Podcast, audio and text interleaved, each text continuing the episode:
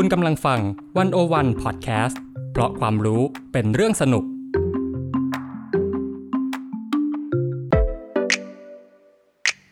One O One In Focus เจาะไฮไลท์เด่น เศรษฐกิจสังคมการเมืองทั้งไทยและเทศโดยกองบรรณาธิการ The One O One dot world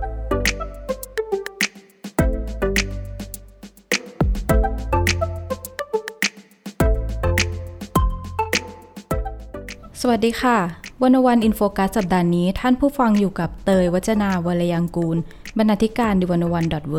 และเบนวงศ์พันธ์อมรินทร์เทวา บรรณาธิการ The One O One dot world ครับ ค่ะท่านผู้ฟังคะหลังจากที่พรบคุ้มครองข้อมูลส่วนบุคคลนะคะ หรือว่ากฎหมาย PDPA เนี่ย เพิ่งบังคับใช้เมื่อวันที่ 1 มิถุนายนที่ผ่านมานะคะ ก็นับว่าเป็นย่างก้าวสำคัญของประเทศไทยนะคะ ในการมีกฎหมายที่เป็นหลักประกันสิทธิ คุ้มครองข้อมูลส่วนบุคคลที่เทียบเท่าระดับสากลค่ะ แต่ว่าเมื่อเราเนี่ยสำรวจรายละเอียดในตัวบทกฎหมายอย่างถี่ถ้วนแล้วนะคะ ก็ยังมีการพูดถึงเรื่องปัญหาหลายประการนะคะ ที่ยังไม่ชัดเจนแล้วก็มีแนวโน้มนะคะว่ากฎหมาย PDPA ของไทยเนี่ย อาจจะถูกนำไปใช้ไล่จับคนมากกว่าที่จะทำหน้าที่คุ้มครองข้อมูลส่วนบุคคลค่ะวันวันอินโฟกัสสัปดาห์นี้นะคะ ก็เลยจะมาชวนคุยกันเรื่องกฎหมาย PDPA ค่ะ ว่ากฎหมายนี้มีขึ้นเพื่ออะไรแล้วก็มีเรื่องไหนนะคะ ที่อาจจะเป็นปัญหาได้ในอนาคตค่ะ โดยเรานะคะจะมองผ่านบทสัมภาษณ์นะคะ โดยบทสัมภาษณ์นะคะ ชื่อว่าปีศาจอยู่ในรายละเอียดชำแหละ PDPA เมื่อช่องโหว่กฎหมายอาจพลากสิทธิคุ้มครองข้อมูลเราได้ทุกเมื่อ กับอาทิตย์สุริยะวงกุลค่ะ ซึ่งคุณอาทิตย์เนี่ยนะคะ เป็นกรรมการมูลนิธิ เพื่ออินเทอร์เน็ต และวัฒนธรรมพลเมืองนะคะ โดยวันนี้นะคะเบนเนี่ยซึ่งเป็นคนสัมภาษณ์คุณอาทิตย์นะคะ ก็จะมาเล่าให้เราฟังถึงเรื่อง PDPA จากที่ได้สัมภาษณ์คุณอาทิตย์ค่ะ ค่ะเบนคะก่อนอื่นเลยพูดถึงกฎหมาย PDPA เนี่ย มันมันคืออะไรแล้วก็มันมีไว้เพื่ออะไรคะครับคือต้องเล่าอย่างนี้ว่า คือข้อมูลเนี่ยทุกวันนี้เป็นสิ่งที่สำคัญมากในโลกปัจจุบัน ที่เราจะเรียกกันว่าทุกวันนี้เป็นอะไรที่ data driven world นะครับทุกอย่างขับเคลื่อนด้วยข้อมูล คือพอผมถามคุณอาทิตย์เนี่ยคุณอาทิตย์เขาเปรียบเทียบอย่างนี้ว่าข้อมูล ก็คืออำนาจรูปแบบหนึ่ง คืออำนาจที่ว่านี้คืออำนาจอะไร มันก็คืออำนาจในการที่จะตัดสินใจอำนาจในการควบคุมชีวิต อันแล้วมันเกี่ยวยังไงใช่ไหมครับ คุณอาทิตย์ได้ยกตัวอย่างอย่างนี้ว่า คือสมมุติว่าบางทีก่อนที่เราจะตัดสินใจทำอะไรเรื่องต่างๆเนี่ยคือแน่นอนว่าเราก็ต้องมีข้อมูลประกอบการตัดสินใจ อย่างเช่นเราจะซื้อของอะไรก็ตามเนี่ยสมมติจะซื้อรถคันหนึ่งเราก็ต้องรู้ว่ารถคันนี้ราคาเท่าไหร่รีวิวเป็นยังไงนะครับแล้วเราถึงจะตัดสินใจซื้อได้ดีขึ้นอันนี้ก็คือแปลว่าข้อมูลเนี่ยมันเกี่ยวข้องมากกับเรื่องของอำนาจการตัดสินใจ อันนี้คือเป็นในส่วนของปัจเจกบุคคล แต่ทีเนี้ย ส่วนมากแล้วที่เราเห็นการเก็บข้อมูลที่เกิดขึ้นในทุกวันนี้จะเป็นการเก็บข้อมูลที่เกิดขึ้นจากตัวองค์กรตัวบริษัทนะครับ ก็คือเขาต้องการข้อมูลเพื่อที่ว่าจะเอาไปใช้ในการตัดสินใจในทางธุรกิจในการปรับกลยุทธ์อะไรต่างๆ เพื่อที่จะดูว่าผู้บริโภคเขามีความชอบความสนใจไปทางไหนนะครับ แต่ว่าปัญหาเนี่ยก็คือว่าไอ้ข้อมูลที่องค์กรที่บริษัทเหล่านี้เก็บเนี่ยส่วนหนึ่งมันคือข้อมูลส่วนบุคคล ถามว่าข้อมูลส่วนบุคคลคืออะไรก็อาก็แน่นอนก็ง่ายๆนะครับ อย่างข้อมูลเรื่องเรื่องอายุเราเรื่องชื่อนามสกุลเรื่องที่อยู่เราอะไรต่างๆเนี่ยโอเคถ้าจริงๆ ถ้าเป็นแค่นี้มันอาจจะไม่เท่าไหร่ แต่ถ้าสมมติไอ้ข้อมูลเหล่านั้นที่เขาเก็บของเราไปเนี่ยเป็นข้อมูลที่ละเอียดอ่อนอสมมติโรงพยาบาลนะครับมีข้อมูลของเราที่เป็นข้อมูลประวัติสุขภาพ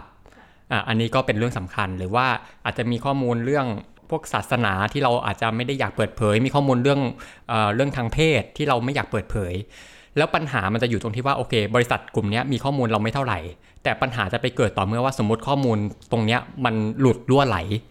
ไปที่อื่นๆนะครับสมมติว่ามันถูกแฮ็กไป หรือว่าสมมติว่าทางบริษัทที่เก็บข้อมูลเราเนี่ยเขาแอบเอาข้อมูลเราไปขาย ให้กับที่อื่นๆ ซึ่งเราอาจจะไม่รู้ แล้วเราไม่ได้เต็มใจจะให้ข้อมูลเหล่านั้นนะครับตรงนี้มันจะเกิดปัญหา เพราะฉะนั้นไอการมีกฎหมาย PTPA เนี่ยก็คือเพื่อเป็นการคุ้มครองข้อมูลส่วนบุคคลเหล่านี้ ไม่ให้เขาเอาไปใช้ตามใจชอบ หรือว่าไม่ให้เขาเอาไปขายเอาไปเผยแพร่ หรือว่ามันก็จะเป็นหน้าที่ที่ทำให้องค์กรบริษัทเนี่ยจะต้องคุ้มครองข้อมูลของเรานะครับให้มันเป็นความลับอยู่แค่นั้นไม่ให้มันหลุดรั่วออกไป คุณอาทิตย์ก็เปรียบเทียบต่อครับว่า คือพี่เตยอาจจะเคยได้ยินไหมครับคำว่า data is a new oil อ๋อค่ะครับข้อมูลก็คือเป็นเป็นน้ำมันรูปแบบหนึ่ง เป็นสิ่งที่มีค่ารูปแบบหนึ่งในวันนี้นะครับทุกวันนี้คือบริษัทองค์กรต่างๆเนี่ยก็พยายามที่จะ เก็บข้อมูลให้ได้มากที่สุดพยายามที่จะขุดข้อมูลให้ได้มากที่สุดนะครับ คุณอาทิตย์ก็เลยเปรียบเทียบว่าข้อมูลเนี่ยมันก็คือน้ำมันเราเราเปรียบเทียบเวลาที่สมมติเราไปขุดน้ำมันอย่างเงี้ยครับโอเคเราอาจจะขุดที่ไหนก็ได้ถ้าไม่มีกฎหมายคุ้มครองนะเราไปขุดตรงไหนก็ได้ขุดตรงไหนก็ได้ ก็คือเก็บข้อมูลให้ได้เยอะที่สุด คือเก็บให้ได้เยอะที่สุดค่ะ แต่ว่ามันจะเกิดปัญหาต่อเมื่อว่าสมมติเราขุดไปแล้วเนี่ย น้ำมันมันเกิดรั่วออกมา มันจะไม่ใช่แค่เราที่เดือดร้อนใช่ไหมครับ แต่ว่ามันจะรวมถึง คนที่ใช้ชีวิตอยู่ตามชายฝั่งนะครับธุรกิจโรงแรมธุรกิจร้านอาหารริมชายฝั่งอะไรเงี้ยเขาจะได้รับความเดือดร้อนกันทั้งหมดเนี่ยมันคือเขาได้รับความเดือดร้อนจากสิ่งที่เราทำนะครับเพราะฉะนั้นเนี่ยถ้าเกิดว่ามันไม่มีกฎหมายคุ้มครองเลยเขาปล่อยน้ำมันรั่วไหลไปเนี่ยเขาไม่ต้องรับผิดชอบอะมันก็จบแค่นั้นเลย แต่พอมันมีกฎหมายคุ้มครองมาเนี่ยมันทำให้คนที่มาขุดน้ำมัน คนที่จะขุดข้อมูลเขาจะต้องระวังแล้วนะครับ ถ้ามองในแง่ของข้อมูลเนี่ย ถ้าบริษัทไหนยิ่งมีข้อมูลอยู่กับตัวมากเนี่ย มันแปลว่าอะไร แปลว่ามันก็ยิ่งเสี่ยงที่ข้อมูลมันจะรั่วไหลได้มากขึ้นนะครับ คือเมื่อก่อนเนี่ยโอเค อาจจะเก็บข้อมูลอาจจะเก็บไว้ก่อนไม่รู้จะใช้หรือเปล่านะเก็บไว้ก่อนไอ้กรุ๊ปเลือดเก็บศาสนาอะไรเงี้ยเก็บไว้ก่อนใช่หรือเปล่าไม่รู้ แต่ว่าต่อไปเนี่ยเขาจะต้องคำนึงแล้วว่าไอการเก็บข้อมูลเหล่านี้มาเนี่ย ความเสี่ยงที่มันจะรั่วไหล มันจะมีมากขนาดไหนนะครับเพราะฉะนั้นเนี่ยยิ่งเก็บน้อยเนี่ยบางทีมันอาจจะดีกว่านะครับเขาก็จะอาจจะต้องเลือกที่ว่าเออ ข้อมูลบางอย่างไม่ต้องเก็บไหมหรือข้อมูลบางอย่างโอเคเก็บก็ก็เก็บเท่าที่ได้ดีกว่านะครับ อันนี้คือในในฝั่งของในฝั่งขององค์กรที่ทำกิจการเกี่ยวกับข้อมูล ทีนี้ถามว่าจริง ๆ เมื่อก่อนก่อนที่จะมี PDPA เนี่ยมันเคยมีกฎหมายเรื่องการคุ้มครองข้อมูลมาก่อนไหมนะครับ จริง ๆ มันก็มีมันไม่ใช่ว่ามันเพิ่งมีจาก PDPA นะครับ แต่ว่าปัญหาคือเมื่อก่อนอะมันจะกระจัดกระจายแบบกิจการสมมติเรื่องสุขภาพเรื่องโรงพยาบาลก็จะอีกกฎหมายตัวหนึ่ง หรือว่าเป็นอย่างเรื่องโทรคมนาคมก็จะเป็นกฎหมายอีกตัวหนึ่ง คนกับดูแลก็จะเป็นคนละกลุ่มกันอีก แบบอย่างกฎหมายพวกโทรคมนาคมเนี่ยก็จะเป็นกสทช หรือพวกสุขภาพก็อาจจะเป็นอีกองค์กรหนึ่งดูแลไปเลย ซึ่งปัญหาคือมาตรฐานมันจะไม่เป็นมาตรฐานเดียวกันนะครับในเรื่องการเก็บข้อมูลเนี่ยแล้วต้องอย่าลืมว่าทุกวันนี้นะครับโลกทุกวันนี้ผมยกตัวอย่างนะคือธุรกิจธุรกิจหนึ่งเนี่ยบางทีเขาไม่ได้ทำธุรกิจประเภทเดียว เขาทำธุรกิจอยู่หลาย ๆ ประเภทใช่ไหมครับ อย่างบางบริษัทเนี่ยมีทั้งร้านสะดวกซื้อ มีทั้งเคเบิลทีวี มีทั้งให้บริการโทรศัพท์มือถือนะครับ ถ้าเกิดว่าไม่มีกฎหมายกลางที่เป็นกฎหมายตัวเดียวกันเนี่ย บริษัทพวกนี้ก็จะลำบากแล้วว่าเอาตกลง คือแต่ละธุรกิจเนี่ยก็ต้องไปทำตามกฎหมายแต่ละตัว ซึ่งมันก็มีต้นทุนที่มันเพิ่มขึ้น แล้วก็มันก็ลำบากตัวของประชาชนเองด้วยนะครับ สมมุติว่าประชาชนเนี่ย เขาเขามีปัญหาข้อมูลส่วนบุคคลล่วไหลกับกิจการที่มันต่างกันเนี่ย มาตรฐานมันจะต่างกันแหละเออแปลว่าถ้าเกิดรั่วไหลในกิจการที่สมมติเรื่องของข้อมูลโทรศัพท์มือถือรั่วไหลเราจะไปฟ้องใครนะครับเราจะไปหาความรับผิดชอบจากใคร ถ้าเป็นเรื่องของธุรกิจสุขภาพโรงพยาบาลเนี้ยมาตรฐานก็จะอีกแบบหนึ่งแหละประชาชนก็จะสับสนเรื่องกฎหมายครับว่าตกลงแล้วเราจะยึดยึดถือมาตรฐานไหนกันแน่ อันนี้คือปัญหาหลักๆ ของเมื่อก่อนเพราะฉะนั้นมันเลยทำให้ PDPA เนี่ยจะต้อง มีขึ้นมาเพื่อที่ว่ามันจะรวมกฎหมายให้เป็นเป็นมาตรฐานกลางเดียวกันนะครับก็จะเพิ่มความสะดวกให้กับทั้งฝั่งธุรกิจ แล้วก็ทั้งฝั่งของประชาชนค่ะ ถ้าพูดให้เห็นภาพเนี่ยมันจะเหมือนว่าก่อนหน้านี้เราจะเห็นว่ามีข่าวว่าหลายบริษัทใหญ่เนี่ยทำข้อมูลหลุดออกมาจำนวนมากเสร็จแล้วก็ก็เงียบไป โดยที่เราไม่ได้ไม่ได้เห็นว่าสุดท้ายบทลงโทษมันคืออะไร อันนี้คือเป็นช่วงก่อนที่เราจะมีกฎหมายตัวนี้นะคะ แล้วก็ช่วงที่ผ่านมาทุกคนก็ประสบกับแก๊ง call center เนอะซึ่งเราไม่รู้ว่าเขาเอาข้อมูลของเรามาจากไหนทั้งเบอร์โทรศัพท์หรือว่าเลขบัตรประชาชน ใช่ กฎหมายนี้มันก็จะมาช่วยคุ้มครองเรื่องนี้ใช่ไหมคะ ใช่ครับ จริง ๆ มันเรื่องนี้เป็นหลักเลยนะฮะแต่ว่าคือจริง ๆ ที่เราเห็นเขาคุยกันในเน็ตเนี่ย เราจะไปโฟกัสเรื่องที่ว่า เอ๊ะ เราไปถ่ายรูปติดคนอื่น มันจะผิดไหมอะไรอย่างเงี้ย คนก็จะไปกลัวไปเน้นอะไรตรงนี้ ซึ่งจริง ๆ ผมก็ถามคุณอาทิตย์เหมือนกันนะว่าจริง ๆ เราต้องระวังข้อนี้ไหม คุณอาทิตย์บอกว่าจริง ๆ เนี่ย ไอ้กฎหมายเนี่ยมันจะไปเน้นการบังคับใช้กับพวก เนี่ยพวกองค์กรพวกกิจการที่เก็บข้อมูลเราเสียมากกว่า ถ้าเป็นประชาชนทั่วไปเนี่ยเราไม่ต้องไปกังวลขนาดนั้นนะครับ ยิ่งสมมุติว่าเราถ่ายรูปที่สมมุติเป็นการใช้ในเชิงส่วนตัวนะครับใช้ในเชิงส่วนตัวใช้แค่โพสต์ธรรมดาไม่ได้มีผลประโยชน์อะไร หรือไม่ได้ไปทำให้ใครเสียหายเนี่ยนะครับก็ไม่ต้องกังวลในเรื่องนี้นะครับแต่ถ้าสมมุติว่าเราไปโพสต์แล้วเราถ่ายมาแล้วเราเอามาแขวนประจานหรือว่ามาทำให้เขาเสื่อมเสียชื่อเสียงเนี่ยอันนี้ก็จะอีกเรื่องหนึ่ง ก็ต้องรับผิดชอบแต่ว่าก็อาจจะไม่ได้รับผิดชอบภายใต้กฎหมายฉบับนี้ แต่ว่าก็จะเป็นกฎหมายทางอาญาอีกเรื่องหนึ่งค่ะ มันก็อาจจะมีพรบคอมหรือว่าหมิ่นประมาทใช่นะคะครับค่ะ แล้วหลังจากที่กฎหมาย PDPA บังคับใช้เนี่ยมันมีเรื่องอะไรที่ภาคธุรกิจหรือว่าประชาชนทั่วไปเนี่ยเราต้องคำนึงถึงหรือว่ามันจะมีสร้างความเปลี่ยนแปลงยังไงบ้างคะอ่าครับถ้าถ้าเกิดว่าเป็นฝั่งขององค์กรก็อย่างที่ผมพูดไปแล้วเนาะว่าคือ เขาจะต้องพิจารณาแล้วว่าข้อมูลตรงไหนที่มันไม่จำเป็นจะต้องเก็บ เพราะว่า การเก็บข้อมูลพอมีกฎหมายตัวนี้ขึ้นมาเนี่ยยิ่งเก็บข้อมูลเยอะมันยิ่งมีความเสี่ยงที่จะรั่วไหลเยอะ แล้วถ้ามันรั่วไหลขึ้นมาเนี่ยมันแปลว่าคุณจะต้องรับผิดชอบในส่วนนั้นนะครับ คุณจะต้องมาคิดแล้วว่าไอ้ต้นทุนที่มันเกิดขึ้นจากการรั่วไหลเนี่ยมันคุ้มกับการต้นทุนในการเก็บข้อมูลคุณหรือเปล่านะมันคุ้มกับประโยชน์ที่คุณได้มาจริงหรือเปล่า เพราะฉะนั้นเนี่ยบริษัทจะต้องเลือกเก็บข้อมูลแค่ที่จำเป็นจริง ๆ เท่านั้นนะครับ ส่วนขณะที่ฝั่งของประชาชนเนี่ย ถามว่าต้องเตรียมรับมือยังไงนะฮะก็จริงๆอาจจะเอ่อเป็นเรื่องทั่วไปแหละครับ ก็คือว่าเราอาจจะต้องมาลองคิดดูว่าที่ผ่านมาเนี่ยเราเคยให้ข้อมูลอะไรกับใครไปบ้างนะครับอย่างง่ายๆเลยในโทรศัพท์มือถือของเราเนี่ยเรามีแอปอะไรในมือถือบ้าง เราเคยกดยินยอมให้ข้อมูลอะไรไปบ้าง ตรงนี้เราอาจจะต้องลองไปทบทวนดู หรือว่าบางทีสมมุติบางแอป ทุกวันเนี้ยเราอาจจะไม่ได้ใช้อีกแล้วนะครับอย่างสมมติเอ่อเมื่อก่อนคุณอาทิตย์ยกตัวอย่างนะครับเมื่อก่อนเราอาจจะมีลูกเล็ก อะไรอยู่ แล้วเราต้องหาข้อมูลที่เกี่ยวกับลูกอะไรของเรา แต่ทุกวันนี้ลูกโตแล้วมันอาจจะไม่ต้องใช้ข้อมูลตรงนั้นแล้วอะไรเงี้ยครับ เราก็อาจจะต้องมาคิดแล้วว่า หรือตรงเนี้ยเราอาจจะไปถอนความยินยอมดีไหมหรือว่าเราอาจจะลบการติดตั้งแอป อันนี้ไปเลยดีไหมเพราะในเมื่อเราไม่ได้ใช้แล้วเนี่ยคือถ้าเกิดว่าเรายิ่งมีเนี่ยมันก็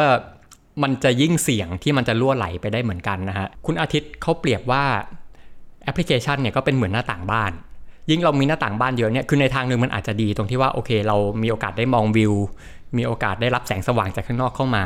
แต่ว่าอีกทางหนึ่งเนี่ยการมีแอปเยอะหรือการมีหน้าต่างเยอะเนี่ยความเสี่ยงก็คืออะไร คือโจรก็เข้ามาทางไหนก็ได้ค่ะ นะครับตรงนี้ก็เป็นความเสี่ยงเพราะฉะนั้นเนี่ยเราก็อาจจะต้องดูว่าหน้าต่างบานไหนที่มันไม่จำเป็นไหม เราดูแลไม่ทั่วถึงไหม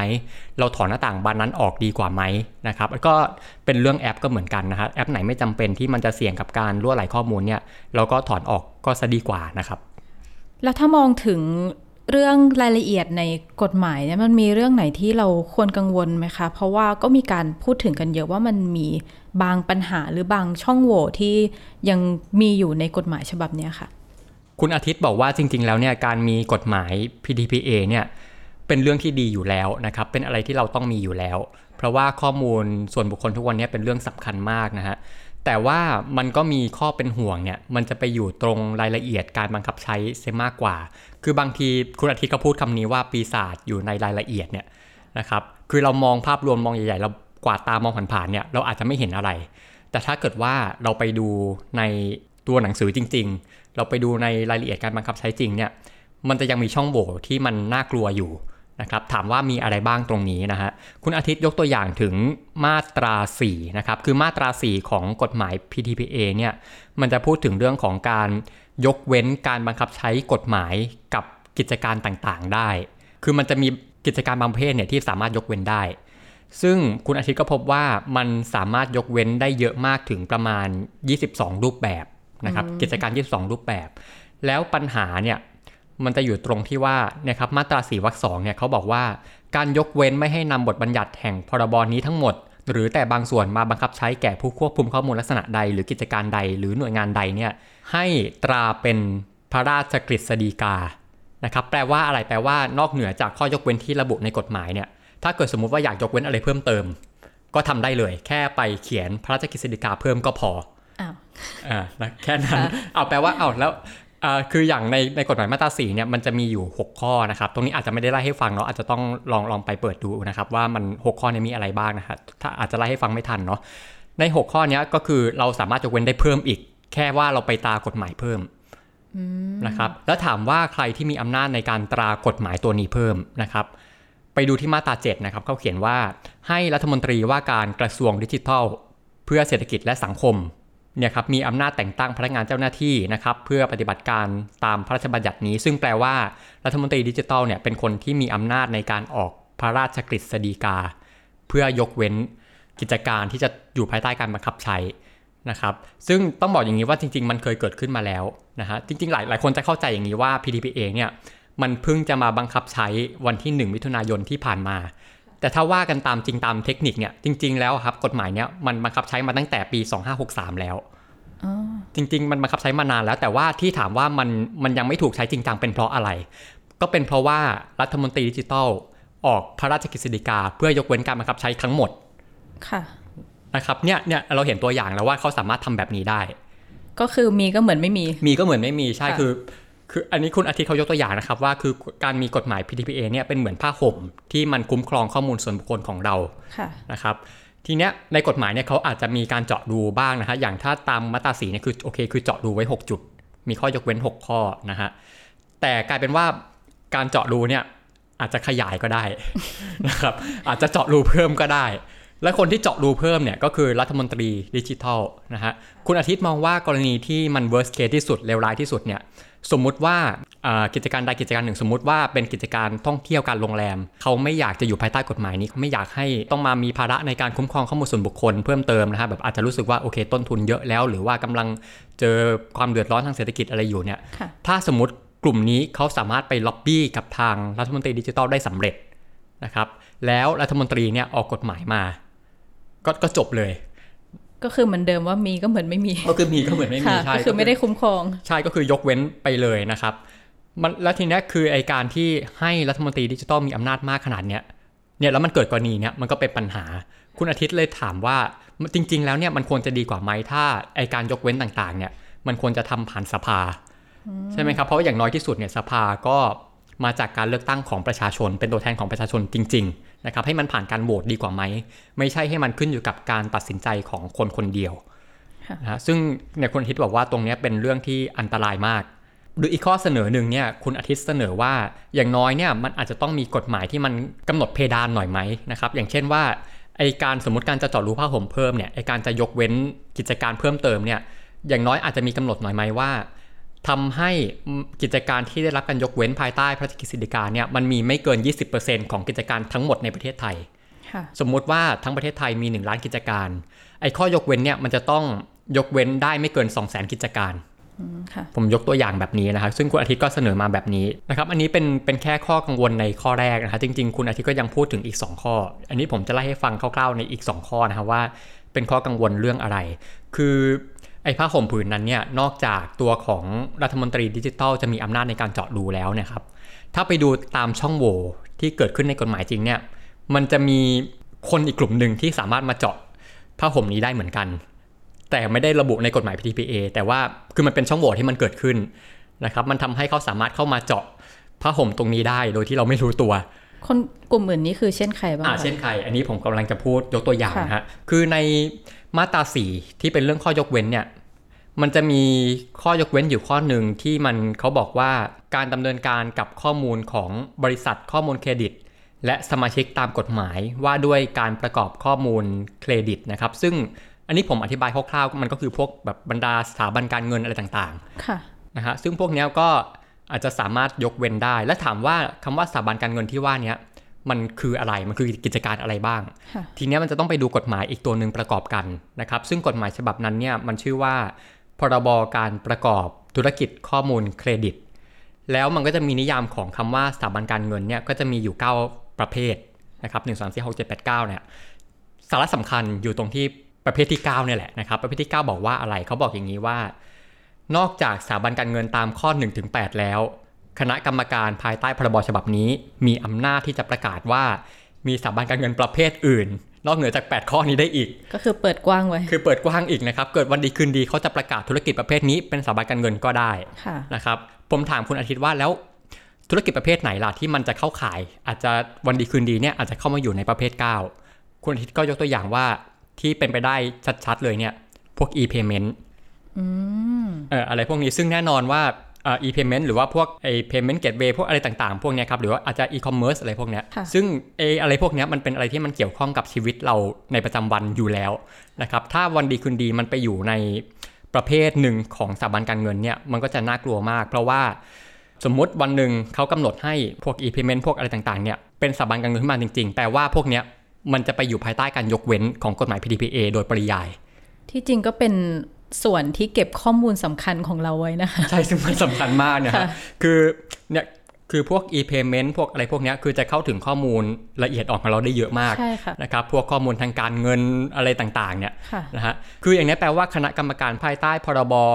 การประกอบธุรกิจข้อมูลเครดิตนะครับเขาสามารถเหมือนกับว่าเขาสามารถเจาะดูกฎหมาย PDPA เพิ่มได้ด้วยตัวเอง โดยที่ไม่ต้องผ่านอะไรเลย วันดีคืนดีแค่ประกาศว่าธุรกิจนี้เป็นสถาบันการเงิน ก็ได้รับการยกเว้นไปแล้วค่ะ เนี่ยครับมันคือช่องโหว่กฎหมายที่มันคนเขาอาจจะไม่ได้มองละเอียดในตรงนี้ค่ะนะฮะอันนี้ก็เป็นอีกข้อหนึ่งแล้วก็อีกข้อหนึ่งเนี่ยที่คุณอาทิตย์มองว่าน่ากังวลไม่แพ้กันนะครับ ก็คือ คือในกฎหมายเนี่ยมันจะพูดถึงเรื่องว่าการยกเว้นสำหรับกิจการที่เป็นวิสาหกิจขนาดกลางและขนาดย่อม นะครับจริงๆ ถ้าว่ากันตามจริงเนี่ยมันก็เมกเซนนะ เพราะว่ากิจการขนาดเล็กอย่างสมมติเป็นพ่อค้าแม่ค้าร้านข้าวแกงนะครับเป็นร้านอาหารเล็กๆ เป็นร้านโชว์หวยเล็กๆอะไรเงี้ยถ้าเกิดว่าเขาจะต้องมามีภาระในการรับผิดชอบในการบันทึกข้อมูลเนี่ยนะครับมันก็จะเพิ่มภาระให้กับเขาเกินไป คือมันจะมีที่คุณอาทิตย์พูดถึงเนี่ยมันจะหมายถึงร่างประกาศฉบับหนึ่งซึ่งอันนี้ยังไม่บังคับใช้นะครับตอนนี้อยู่ระหว่างการรับฟังความคิดเห็นอยู่ นะฮะมันจะเป็นร่างประกาศที่มีชื่อว่าร่างประกาศคณะกรรมการคุ้มครองข้อมูลส่วนบุคคล เรื่องการยกเว้นการบันทึกรายการของผู้ควบคุมข้อมูลส่วนบุคคล ซึ่งเป็นกิจการขนาดเล็กนะครับ ตอนนี้ยังไม่ใช้แต่ว่าเป็นไปได้ว่าถ้ามันผ่านแล้วเนี่ยมันจะถูกบังคับใช้ออกมานะฮะปัญหาคืออะไรนะครับ คือจริงๆ อันนี้ต้องต้องเล่าอย่างนี้ก่อนว่าไอการยกเว้นที่ว่านี้ไม่ได้หมายถึงว่าเป็นการยกเว้นความรับผิดชอบในการควบคุมข้อมูลส่วนบุคคลนะฮะแต่ว่ามันหมายถึงการยกเว้นการบันทึกรายการ แปลว่าอะไรแปลว่าคือปกติแล้วเนี่ยเวลาที่เราจะเก็บข้อมูลส่วนบุคคลของของใครก็ตามเนี่ยบริษัทไหนจะเก็บข้อมูลส่วนบุคคลของเราเนี่ยเขาจะต้องบันทึกว่าเขาเก็บอะไรของเราบ้าง ปกติจะต้องบันทึกแบบนั้น แต่ว่าถ้ามีร่างประกาศนี้ออกมา แปลว่ากิจการเหล่านี้จะไม่ต้องบันทึก แต่ว่าจะต้อง โอเค ต้องมีภาระหน้าที่ในการคุ้มครองข้อมูลส่วนบุคคลอยู่คุณจะละเมิดไม่ได้ อันนี้ยังคุ้มครองอยู่แต่แค่ไม่ต้องบันทึก แต่มันก็มีปัญหาอยู่เหมือนกันนะครับว่า แล้วไอ้คำว่ากิจการขนาดเล็กเนี่ยความหมายมันคืออะไรค่ะนะฮะก็เหมือนกันนะครับไอเดียเหมือนกันก็คือต้องไปดูกฎหมายอีกฉบับหนึ่ง ซึ่งก็คือกฎหมายว่าด้วยการส่งเสริม วิสาหกิจ ขนาดกลาง และขนาดย่อมนะครับ ทีเนี้ยปัญหาในตัวร่างประกาศฉบับนี้เนี่ย โอเคไอกิจการขนาดเล็กก็ make sense อยู่นะฮะ แต่ว่าปัญหาคือมันบอกว่ากิจการขนาดเล็กและขนาดกลาง อ้าวอ้าวทีเนี้ยถามว่าขนาดกลางเนี่ยมันคือขนาดไหนนะฮะ กฎหมายก็มีบอกชัดเจนอยู่นะว่าวิสาหกิจขนาดกลางเนี่ยหมายถึงธุรกิจที่ได้รายได้ ไม่เกิน 500 ล้านบาทต่อปี โอ้โห ซึ่งมันมันเพดานมันสูงมากนะครับ โอ้โห แล้วกิจการคือผมว่าแทบทุกกิจการในประเทศไทยอะค่ะเกือบน่าจะเกือบส่วนส่วนใหญ่เลยนะครับ จะเป็นขนาดกลางค่ะ นะฮะแปลว่าสุดท้ายแล้วเนี่ยมันจะเหลืออีกแค่ไม่กี่กิจการเองที่จะต้องมาบันทึกรายการตรงนี้ค่ะนะครับคุณอาทิตย์เปรียบเทียบถึงเอ่อกิจการประเภทอย่างโรงแรมนะฮะถ้าเกิดว่าไอตัวร่างประกาศฉบับนี้ออกมาเนี่ยแปลว่าสุดท้ายแล้วมันจะเหลือแค่โรงแรมเครือใหญ่ ๆ อาจจะเป็นเครือต่างประเทศต่างๆเนี่ยที่จะมีหน้าที่ในการบันทึกรายการตรงนี้นะครับขณะที่โรงแรมพวกโรงแรมท้องถิ่นโรงแรมพวกโฮสเทลอะไรพวกเนี้ย ก็จะถูกนับเป็นกิจการขนาดกลาง ซึ่งมันก็คิดเป็นเกือบทั้งหมดของธุรกิจการท่องเที่ยวและการโรงแรมในประเทศไทยเลยค่ะนะครับซึ่งที่จริงโรงแรมเนี่ยก็เก็บข้อมูลที่ละเอียดอ่อนอย่างของผู้ผู้พักไว้ใช่ไหมคะใช่ซึ่งก็เก็บไว้เยอะนะครับ ถ้าเกิดว่าใครไปพักโรงแรมเนี่ยก็จะรู้กันดี เขาจะขอข้อมูลนู้นข้อมูลนี้ใช่ไหมครับมีทั้งบัตรประชาชนค่ะมีทั้งมีเบอร์โทรศัพท์อะมีเบร์โทรมีศัพท์ทุกอย่างที่อยู่มีเออมีเกือบทุกอย่างค่ะเลยนะฮะทีเนี้ยพอไม่ต้องบันทึกเนี่ยเอ่ออย่างที่ผมบอกเนาะโอเค มันต้องคุ้มครองอยู่ แต่พอไม่ต้องบันทึกเนี่ยคำถามคือว่า แล้วไอการที่เขาไม่ต้องบันทึกเนี่ยเราจะสามารถยืนยันได้ไหม ว่าเขาจะมีภาระความรับผิดชอบในการคุ้มครองข้อมูลของเราค่ะนะครับแล้วมันจะตรวจสอบได้ยังไง ในเมื่อเขาไม่ต้องบันทึกอืมนะครับตรงนี้ก็เลยเป็นปัญหาใหญ่นะครับ นี่นี่คือปัญหา 3 ข้อหลัก ๆ ที่คุณอาทิตย์ตั้งข้อสังเกตไว้นะครับค่ะที่จริงแล้วกฎหมายเนี่ย เอาจริง ๆ จุดประสงค์มันคือเพื่อการคุ้มครองใช่ไหมคะใช่ครับแต่ว่าตั้งแต่มันบังคับใช้เนี่ยเอ่อ ในโซเชียลมีเดียหรือว่าในในสังคมทั่วไปเนี่ยส่วนใหญ่จะพูดถึงเรื่องบทลงโทษว่าอ่าระวังนะห้ามทำอย่างนั้นอย่างนี้ อันนี้มันเป็นมันเป็นส่วนสำคัญของกฎหมายหรือเปล่า คืออันเนี้ยก็เป็นจริง ๆ ถือว่าเป็นปัญหาหนึ่งก็ว่าได้นะครับ ผมก็คุยกับคุณอาทิตย์มาเรื่องนี้เหมือนกันนะฮะคือกฎหมายจริง ๆ ของไทยเนี่ยก็มีการเอาแบบอย่างมาจากกฎหมายเอ่อของสภาพยุโรปนะครับค่ะในเรื่องของการคุ้มครองข้อมูลส่วนบุคคล แต่ปัญหาของไทยเนี่ยที่มันอาจจะไม่เหมือนประเทศอื่นๆเนี่ยมันคือการเอาโทษทางอาญามาใส่ในกฎหมายฉบับนี้ด้วย ซึ่งถ้าเป็นต่างประเทศเนี่ยคือบางทีมันจะแยกส่วนกันนะครับคือโอเคคุณทำผิดแต่ว่ากฎหมายอาญามันจะไปอยู่กับอีกฉบับหนึ่ง แต่ว่าของไทยเนี่ยคือมันรวมทุกอย่างอยู่ในกฎหมายฉบับเดียวกัน ทีนี้มันเลยปัญหามันคือทำให้คนไปโฟกัสตรงนั้น อย่างที่เราจะเห็นเขาเถียงกันในในโซเชียลนะว่าตกลงแล้ว เราทำอย่างนี้ได้ไหม ทำอย่างนี้แล้วผิดไหมจะติดคุกขนาดไหนนะครับเนี่ยคนก็เลยไปกลัวตรงนี้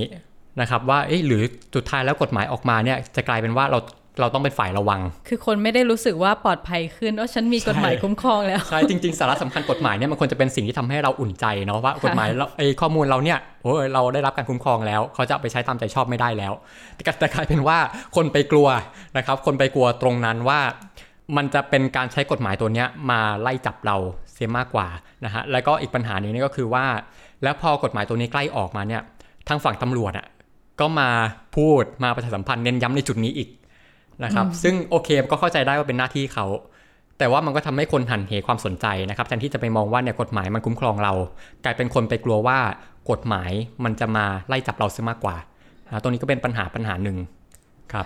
อะแล้วทีเนี้ยพอมันมีเรื่องโทษทางอาญาเข้ามาเกี่ยวข้องในกฎหมายฉบับเนี้ยผมก็ถามคุณอาทิตย์ต่อไปอีกนะครับ ว่ามันอาจจะเกิดเคสนี้ไหมที่ว่าสมมุติในวันหนึ่งเนี่ยไอ้กฎหมาย PDPA เนี่ยมันอาจจะกลายเป็นเครื่องมือของคนบางกลุ่ม ในการกัดแกล้งทางการเมือง กัดแกล้งทางกฎหมายต่อคนอื่นนะครับถามว่าเป็นไปได้ไหม เพราะว่าเราจะเคยเห็นในกรณีของอย่างพรบคอมพิวเตอร์